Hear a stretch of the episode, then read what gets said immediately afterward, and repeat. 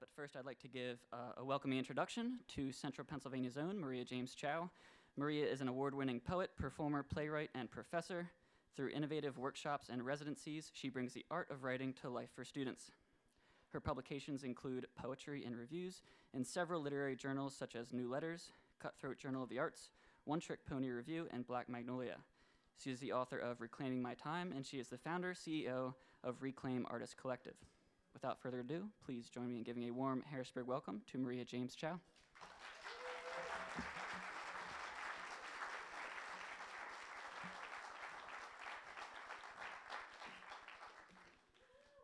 Malcolm must be turning in his grave.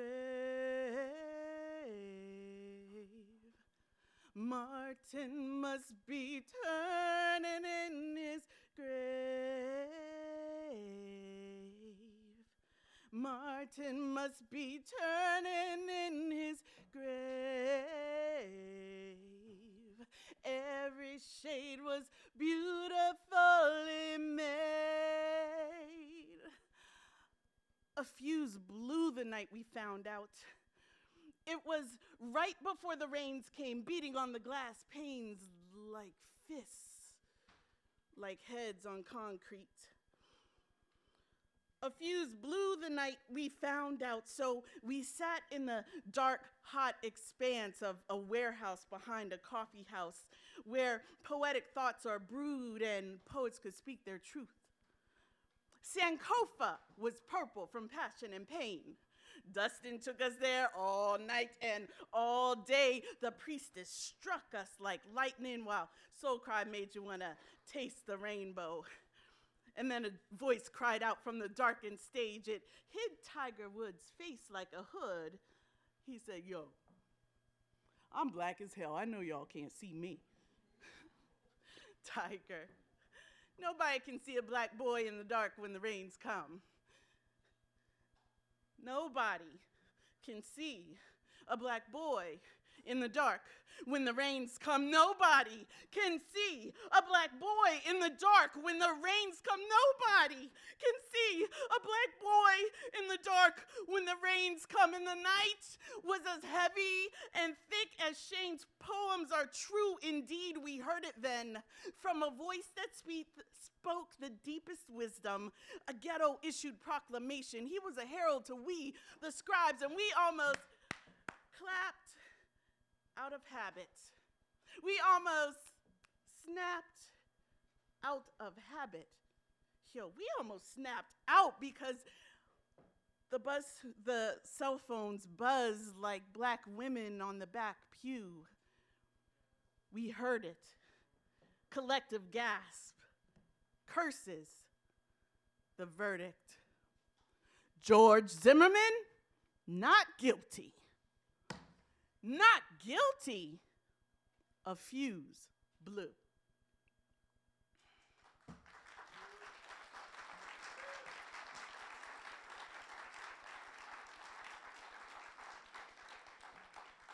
Thank you so much. I am Maria James Thiaw, and I am so excited to welcome our guests today to our little stage in Harrisburg. um, I, it, it's good to be on this stage again. I was here last week, and I realized that I have been doing poetry for 25 years. 25 years since I nervously walked on the stage at Shippensburg University in front of the girls that were rolling their eyes at me and bullying me and did my thing.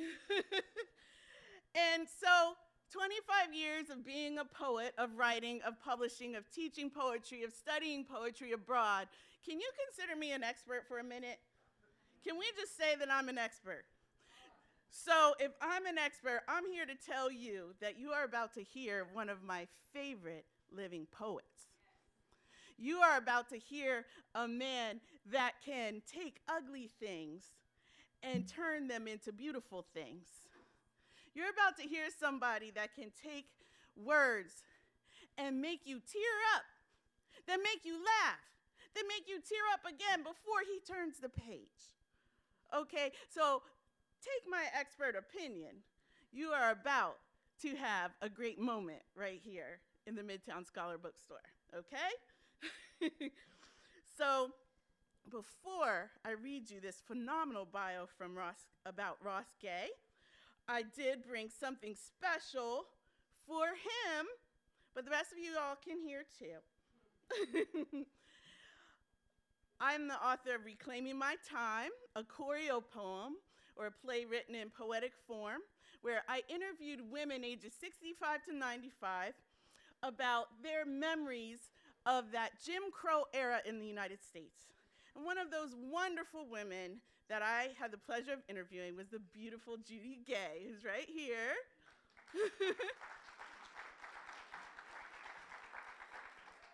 and she told me about her love story about her and Ross's dad. So, Ross, this is for you. It's called Lawless. I learned our love was against the law from dumbfounded, slack jawed faces in a diner, from a nose poked around a library book, from raised eyebrow and stare half hidden behind store shelves, whispered whispers wandered with us through sun rays like dust. From the day we met in Guam, where I taught, he was light. Without him, there was no morning. I never knew the way the inside of me yearned for the inside of him was radical back home. My hand fit perfectly in his. My grandmother wiped his stain from hers. My face brought back a frightening past to his mother's memory. She embraced us anyway. They say I grew up privileged, far from the luscious green palms of our treasured island, under the protective umbrella of a Midwestern town of 500 souls. Away from the gripe and grumble, grumble of our country's belly, I never felt the hunger to march, the need to fight. A Navy man, serving commander in chief, I learned mm, a Navy man serving commander in chief. He broke America's law by loving me. In Guam, under thatched roofs, our union approved by the grin and giggle of the brown children I taught. I learned of our crime when we returned home, where locals had eyes like cameras with the shutters stuck, stuck on our freakish joy, as if when we pushed their buttons, they'd spit our pictures from their mouths. I had the privilege of not knowing much beyond that. Not like my sons know. The way it feels to be the only one, to be policed, underestimated, irrationally feared. In a photo I hold close, I embrace their late father in the green shade of Guam in our matching caramel colored Chinese leather coats our eyes glow with the light of anticipation of our forever. He is black. I am white. I am privileged. Privileged to bring forth his beautiful sons. Privileged to hear his voice from their mouths, see his smile on their faces, in their eyes. If love breaks your law, so be it. Thank you.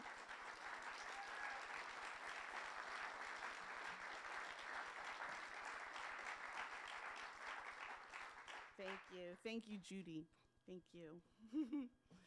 so, without further ado, I am going to introduce to you a wonderful author. He is the author of three books of poetry, Against Which, Bringing the Shovel Down, and Catalog of Unabashed Gratitude. Winner of the 2015 National Book Critics Circle Award and the 2016 Kingsley Tufts Poetry Award. And his brand new collection of essays, which you should pick up before you leave The Book of Delights. It's delightful. He is a founding editor with Karissa Chen and Patrick Rosal of the online sports magazine, some call it Ballin', in addition to being an editor with the chapbook presses Q Avenue and Ledge Mule Press. Ross is a founding board member of the Bloomington Community Orchard, a nonprofit free fruit for all food justice and joy project. He has received fellowships from Cave Canem, the Breadloaf Writers Conference, and the Guggenheim Foundation. Ross teaches at Indiana University. So take my expert advice, sit back, listen, because you are about to enjoy Ross Gay. Thank you.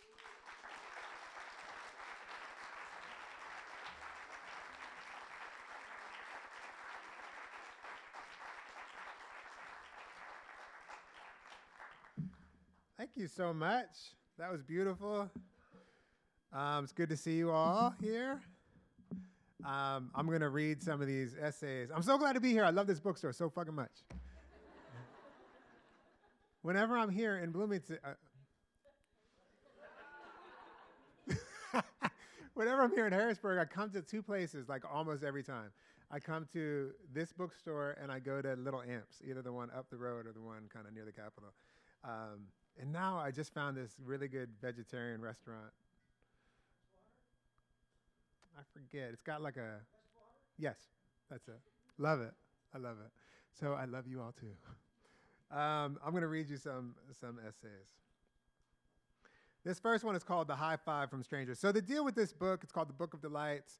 I decided one day, walking in like a nice place, field of flowers, etc um, that I, it was delightful. I was like, oh, maybe I'll write an essay about this delightful experience.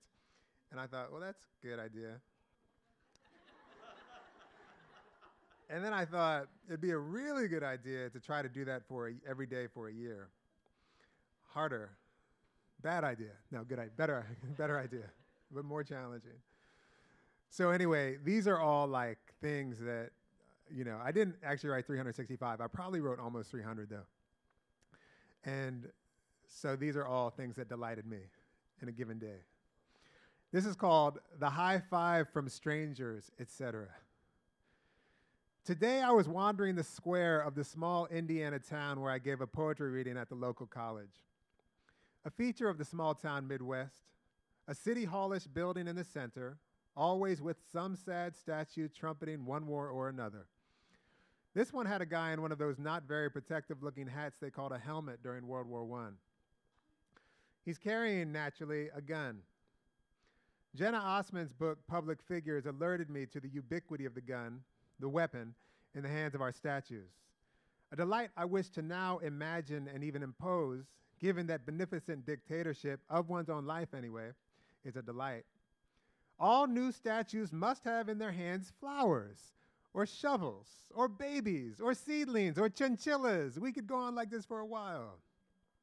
But never again, never ever, guns. I decree it, and also decree the removal of the already extant guns. Let the emptiness our war heroes carry be the metaphor for a while. As I was finishing circling the square, I passed a storefront garage with huge Make America Great Again signs. It was a foreign auto repair shop, and inside were mostly Toyotas and Hondas. I settled into the coffee shop, took my notebooks out, and I was reading over these delights, transcribing them into my computer. And while I was working, headphones on, swaying to the new De La Soul record, Delight, which deserves its own entry, I noticed a white girl. She looked 15, but could have been, I suppose, a college student, standing next to me with her hand raised. I looked up, confused, and pulled my headphones back. And she said, like a coach or something, Working on your paper? Good job to you. High five.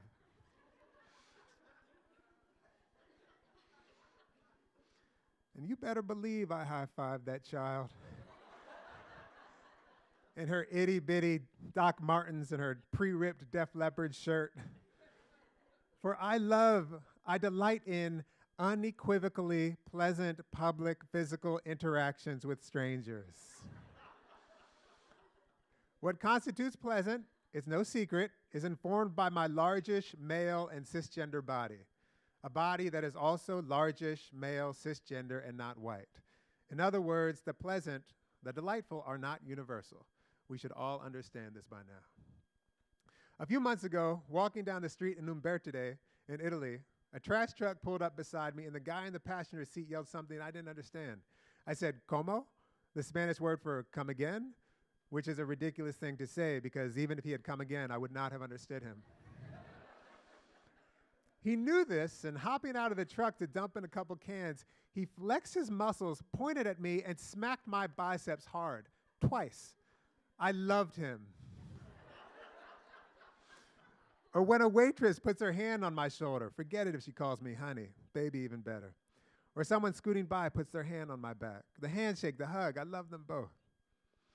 Once I was getting on a plane and shuffling down the aisle, I saw, sitting at the front of coach, reading a magazine, my great Uncle Earl. I got down on my knees and put my hand on his forearm and said, Uncle Earl, it's me, Ross. He looked at me kind of quizzically, as did the woman traveling with him who did not look one bit like my Aunt Sylvia. Which made me look back at my not Uncle Earl, who looked who looked maybe like my Uncle Earl's second cousin 20 years ago. And though it was benign and no one was hurt, it was a little weird. And they looked confused. All the same, given his Uncle Earl died about six months later, I'm delighted I got to see him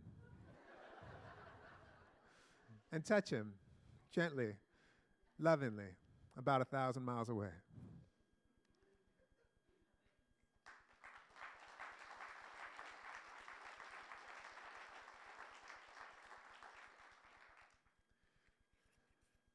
This is titled after my friend's name. Her name's Kate Young. And it's got a phone number. Kate Young, phone number 555 867 5309. I thought it was so smart. She wanted me to use her real phone number, and then we couldn't. And um, I thought I was so slick. And I don't know if my editors caught that yet, the, the song, you know. But you all did. Kate Young, phone number 555 867 5309. Today, I was sitting down to a meeting with my friends Dave and Kate to discuss the excerpt of Kate's graphic novel our little press is going to publish. When Kate pulled the box from her bag that contains all her beautifully drawn pages, her beautiful cargo, which she's calling 11, I noticed a tag on the interior of her backpack with a space for a name and phone number. There might also have been an, if you find this, please return to, and Kate had filled it out. Who here does that? a handful of you, lovely souls. the last person, before you all, the last adult I knew to fill that space out was Don Belton, whose every journal, it seemed, had his name and phone number or name and address, along with the admonition do not read this which strikes me as an invitation, if not a command, to read this. Though I had known Don and so respected his wishes from this, the other side, as we boxed up those hundreds of journals and pictures and correspondences and mementos and took them to what would become his archive at the Lilly Library. There was something literary and also of another era in Don's naming and addressing or naming and phone numbering all of his journals, which makes sense to me, for Don also sometimes seemed to be of another era.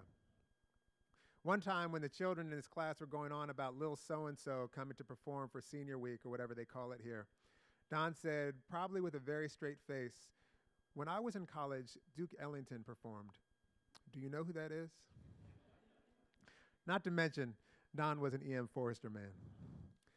But Kate's naming and phone number in her bag, which truly filled my heart with flamingos, or turned my heart into a flamingo, strikes me as a simple act of faith in the common decency, which is often rewarded but is called faith because not always. Like the time when I was delivering papers in the pre dawn, cutting paths through the dew wet grass in between the apartments, and I found on the sidewalk a wallet with $500 in it. There was plenty of identifying material in the wallet, not a license or credit card, but other things, all with the same name on them. When I found that one of those things was something like a frequent gambler's card issued by one of the Atlantic City casinos, I decided this was dirty money and I might as well get some. I'm sure I would have figured out how that money belonged to me even if I found evidence in the wallet that the owner was a frequent donor to Oxfam or Amnesty International. As I needed that new Steve Caballero mini and about $420 worth of gummy bears. but he wouldn't, I wouldn't keep that money today. Maybe in part because I can afford my own gummy bears, but even more so, I think, because I now believe in the common decency. And I believe adamantly in faith in the common decency which grows, it turns out, with belief, which grows, it turns out, with faith, and on and on, as evidenced by name, Kate Young, phone number 555 8675 309.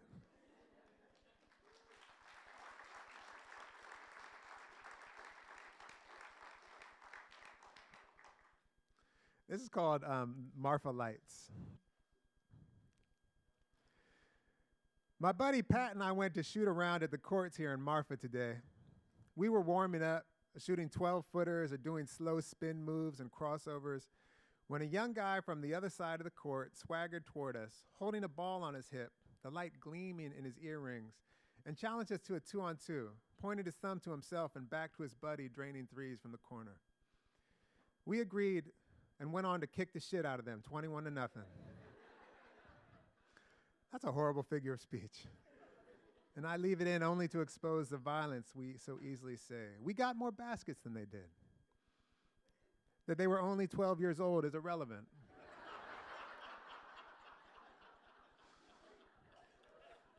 Given as this was their home court. And they even had a crowd watching. Another little girl who, when one of the kids shouted to the gods, They're kicking our butts, said, I hope so. They're grown men.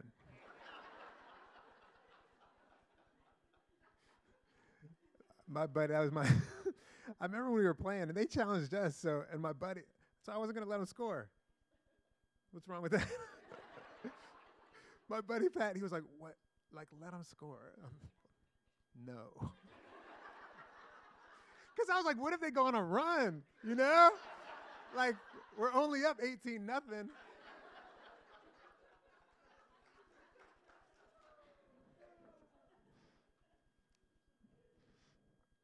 Um, this is called um, scat.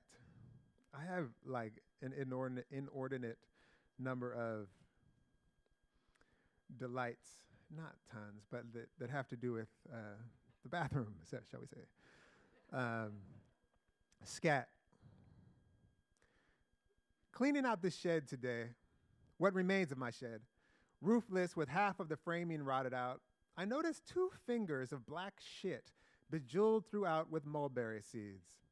I was so delighted at the turds, delighted at what I figured was one of the neighborhood deer hunkering down in my not quite shed beneath the starry night to gobble mulberries dropped from the tree above that I snagged a thick leaf from the pokeweed plant growing in my not quite shed and scooped the less coiled of the nuggets for further inspection, for further delighting upon. I was going to write a delight about the turd I'm saying. With some kind of moral, I'm sure, about finding delight even in Dookie. the first clue that I'm a novice naturalist, some of you are already noting it, is that deer scat is not loggish or fingerish. It is pelletish. Once I remembered that, walking toward the tomato beds I was weeding, I tossed the turd to the ground, nervous it might be raccoon shit. I was trying to remember if raccoons were among the more avid transporters of rabies, and if that might fester in dookie, and if so, if it might permeate my skin, and if so, if it might leave me writhing and foaming at the mouth beneath the blueberries. So different from the romantic way I sometimes imagine keeling over in my garden. Looking at the late day light gleaming in the seeds and the shit, my tiny. you know, this is like one. So, one thing I'll tell you my brother's in the audience, and I realize like my sense of humor is very much tuned toward my brother's sense of humor. and and the main rhetorical device that we use is hyperbole, like going too far. You know, like And this is like, this to me, I'm always like, this is so funny. And then I read it and I hear people like be like, hmm. And I'm like, but, but maybe my brother would think this is funny. Looking at the late day light gleaming in the seeds and the shit, my tiny reflection winking in every one of them. it's pretty good image. I remembered Galway Kinnell's poem, The Bear, in which the speaker, tracking a bear he's tricked into eating a blade whittled of a wolf's rib, eats some of its bloody scat. He calls it a turd. It is a bafflement that people, myself included, did not immediately consider the poem goofy, or even, at very least, scatological.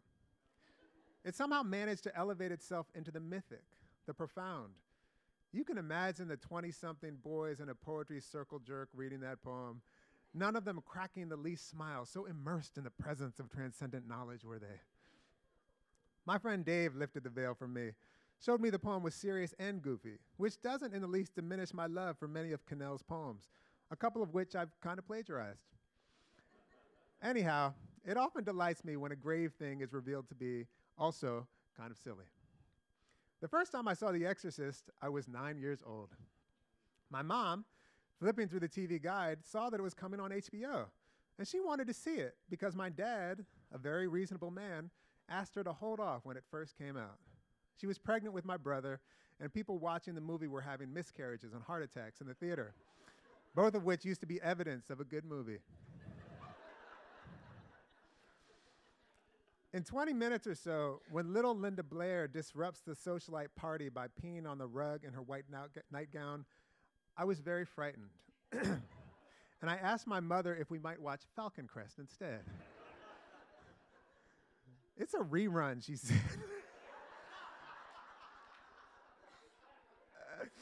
Just go to bed if you don't want to watch it. Dear reader, I am here going to leap a boundary I shouldn't, like some of your childless ex friends before me, to tell you how to raise your children. my brother's and my bedroom was maybe 20 feet from this television. It was maybe three or four seconds by foot away, but my imagination was vast, by which I mean to tell you not to watch The Exorcist with your children, or The Shining, or Rosemary's fucking baby. Damn right, I was already too scared to do anything by myself. And when little Linda Blair was stabbing herself with a crucifix and vomiting in the faces of priests, I was doomed. I sat on the couch pretending to read the Bucks County Courier Times as, as I heard the girl, about my age, panting and growling. I peeked beneath the business section to see little Linda Blair write from inside of her Lucifer ravaged tummy H E L P. of course, my dad, the one person in the world who could for sure beat up evil, was down at Roy Rogers on Cottman slinging burgers. When I did finally go to bed, I sobbed, certain I too would be possessed by Satan which my brother didn't go the extra mile to discourage me from thinking. me, Matt, am I going to be possessed? Matt, I don't know. me, am I possessed? Matt, pulling the covers over his head, I don't know, maybe. For the record, my mother now knows this was an instance of heroically poor parenting. in part because I rub her face in it often. she puts her forehead in her hand and shakes her head while I bask in her shame. When I mustered up the courage to see The Exorcist again, The Redux, I was about 26. I went with my friend Joanna to the theater between 18th and 19th on Chestnut in Philadelphia. When Linda Blair pe- peed on the rug this time, someone said to the screen, Oh, no, she didn't. and when her head spun around, someone realized that, someone yelled, That girl is tripping. At which point, I realized this movie, which had occupied for years a grave space in my imagination, was actually silly. I was freed from the grave. Or rather, I was offered another version of the grave, laughter in its midst.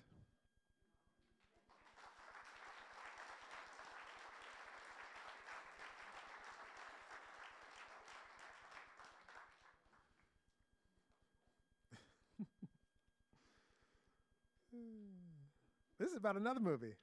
This is a movie night. This is called um, Ghost. So these are all dated, and this is a, a joke inside of this that maybe you'd get if you knew it was dated and we're reading it and we're getting connected to my sense of humor or not. Um, it's on December 25th is when I wrote this. it's called Ghost. No, not Jesus. I don't know. To me, it's like a joke. Today, after I came back soaked, and st- it was Christmas.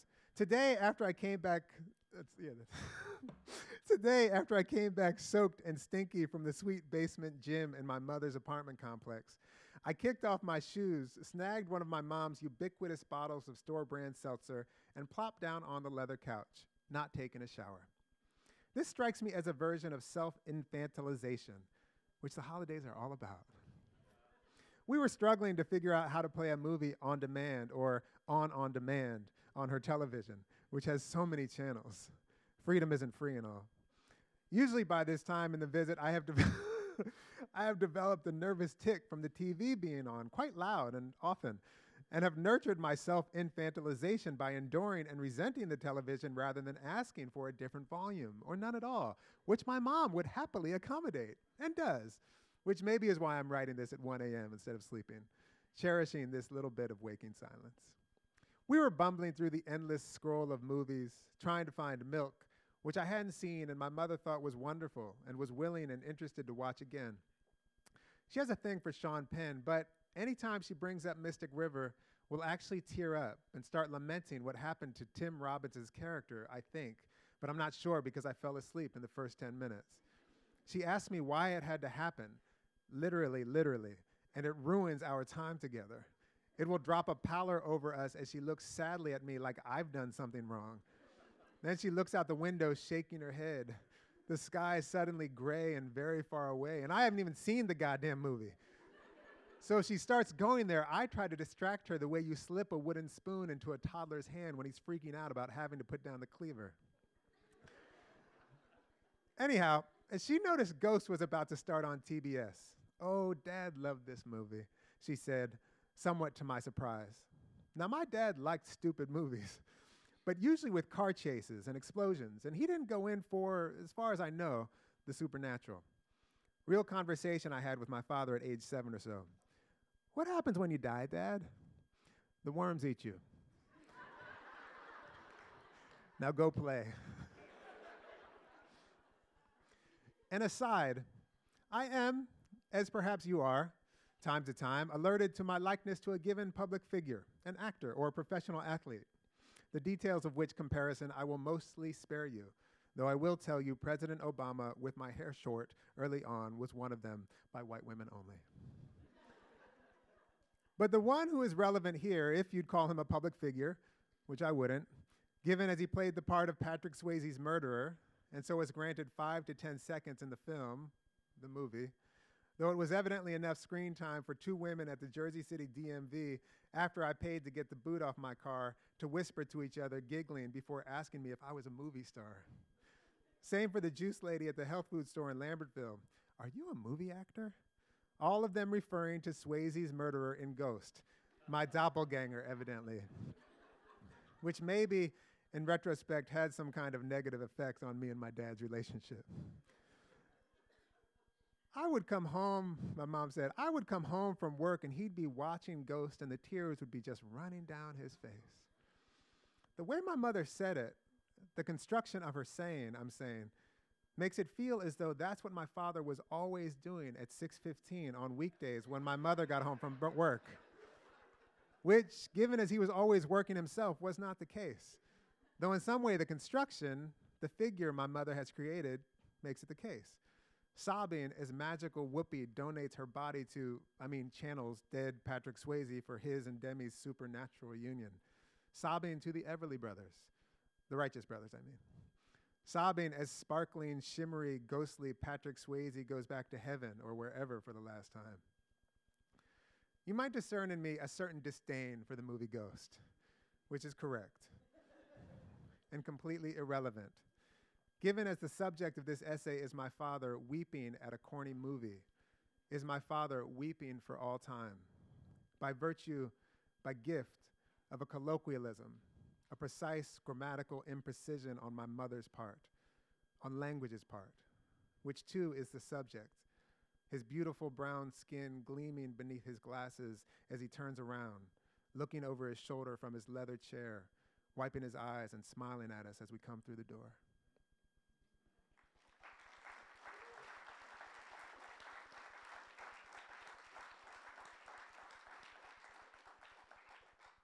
Thank you.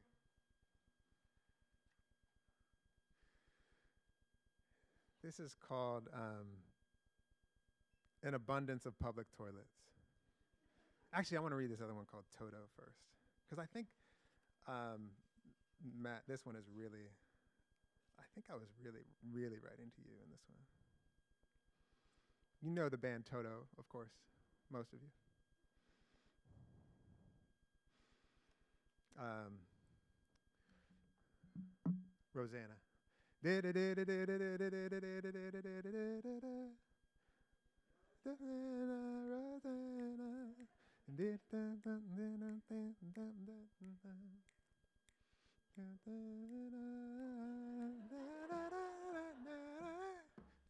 Very, very good. If ever there was Toto, if ever there was unequivocal, almost blinding evidence, a kind of opposite evidence of the nearly requisite attractiveness of contemporary popular musicians, by which I'm saying if you're not considered hot, get out of the game, it is the band, the very good band, I will add, Toto, whose videos we went on a little jag of, starting, of course, with Rosanna. We got around to that pre post colonial hit Africa, a landmark in the genre of kind of racist, but.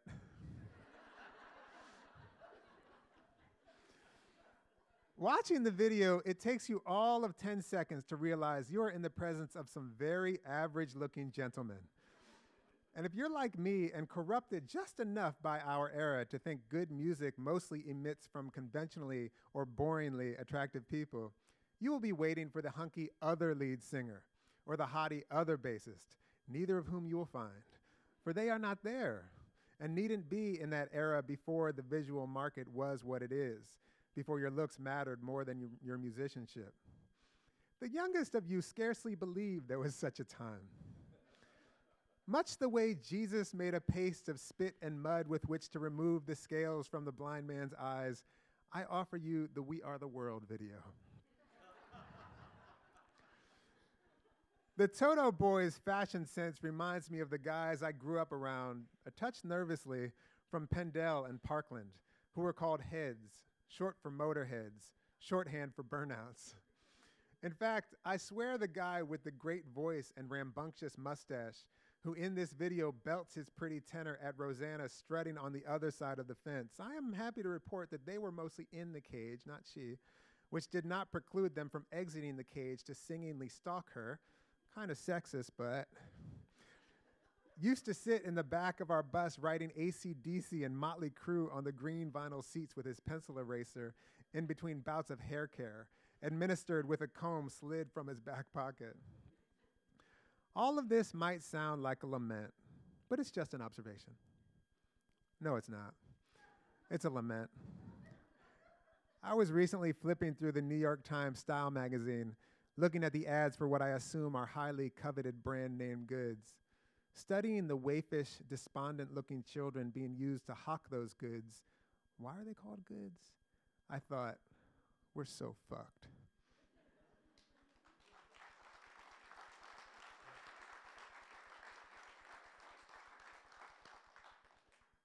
Okay, I think I'm going to do two more. This is called an abundance of public toilets. Are there enough public toilets in this town? I'm going to go on a limb and say there are not. I don't mean this delight to diminish the dignity violating absence of public toilets, public bathrooms in New York City, which is a failure and a carelessness, a ruthlessness, in fact, that reminds me somehow that ours is a country where property is more valued than people are. Nor do I want this delight, which was occasioned by the lavatorial deprivation New York City is, which every one of you has a friend with a bad story about, to be a delight about deprivation. though it might be that deprivation and the alleviation or deprivation of that deprivation is one of the sources of delight. Source is the wrong word, one of the flashlights upon delight, the unveilers, the ticklers, some word that explains how delight originates in the delighted is what I mean, and is simply stimulated or awakened.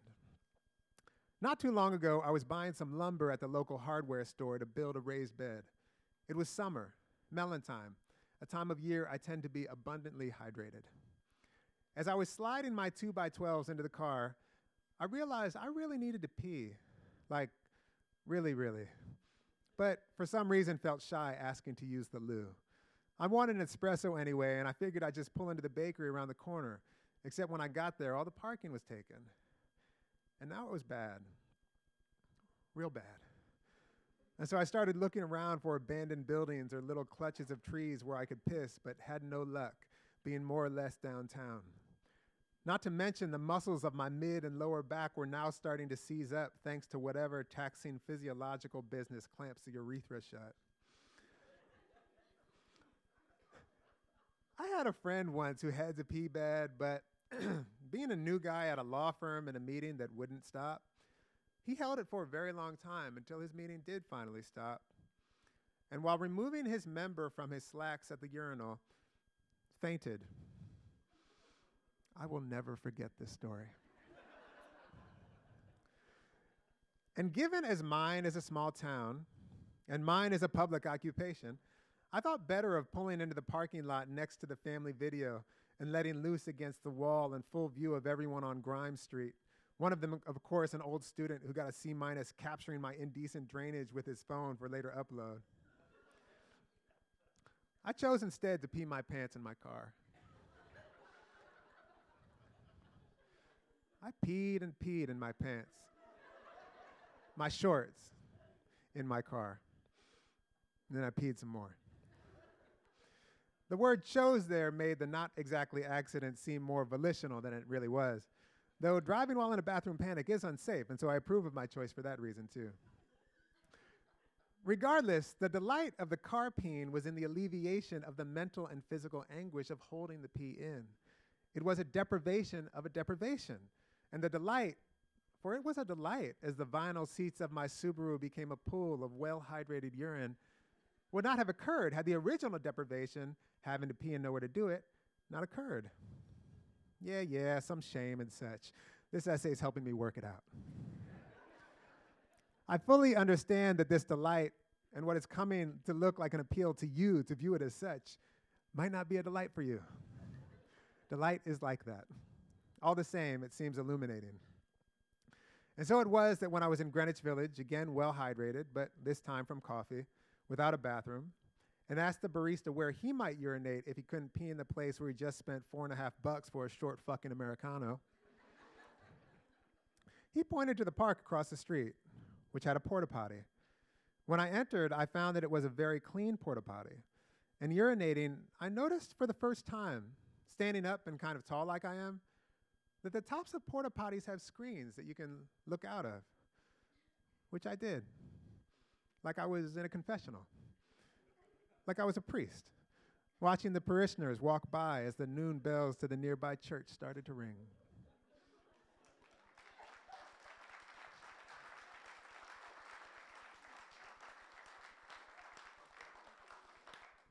This is the last one I'll read. Thank you for listening. You've been such a lovely audience. Grateful to you.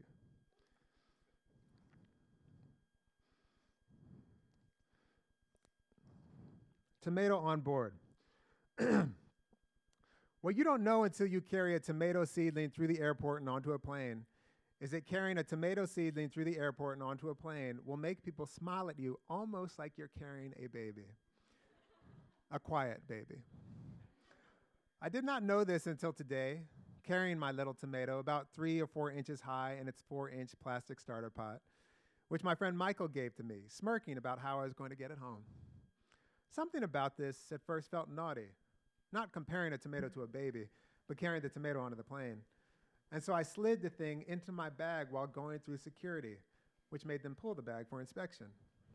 When the security guy saw it was a tomato, he smiled and said, I don't know how to check that. Have a nice day. But I quickly realized that one of its stems, which I almost wrote as arms, was broken from the jostling, and it only had four of them. So I decided I better just carry it out in the open. And the shower of love began. It was a shower of love I also felt while carrying a bouquet of lilies through the streets of Rome last summer. People, maybe women especially, maybe women my age ish and older especially, smiling with approval. A woman in a house dress beating out a rug on a balcony shouted, Bravo! An older couple holding hands both smiled at me and pulled into each other, knitting their fingers together.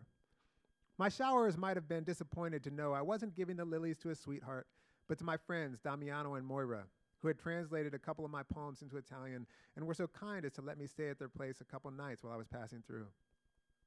On the way to the vegetarian restaurant Damiano's ex wife owns with her partner, we walked by what I'm pretty sure he said was the biggest redbud tree in the world. It stretched for yards, lounging periodically onto the mossy earth. Its beautiful black bark glistened by the streetlights. Though translation is an act of love, so my showers, so my showerers needn't be disappointed at all. Before boarding the final leg of my flight, one of the workers said, Nice tomato, which I don't think was a come on. And the flight attendant asked about the tomato at least five times, not an exaggeration, every time calling it my tomato. Where's my tomato? How's my tomato? You didn't lose my tomato, did you? She even directed me to an open seat in the exit row. Why don't you guys go sit there and stretch out? I gathered my things and set the little guy in the window seat so she could look out. When I got my water, I poured some into the little guy's soil. When we got bumpy, I put my hand on the little guy's container, careful not to snap another arm off. And when we landed and the pilot put the brakes on hard, my arm reflexively went across the seat, holding the little guy in place, the way my dad's arm would when he had to brake it hard in that car without seatbelts to speak of and one of my very favorite gestures in the Encyclopedia of Human Gestures. Thank you.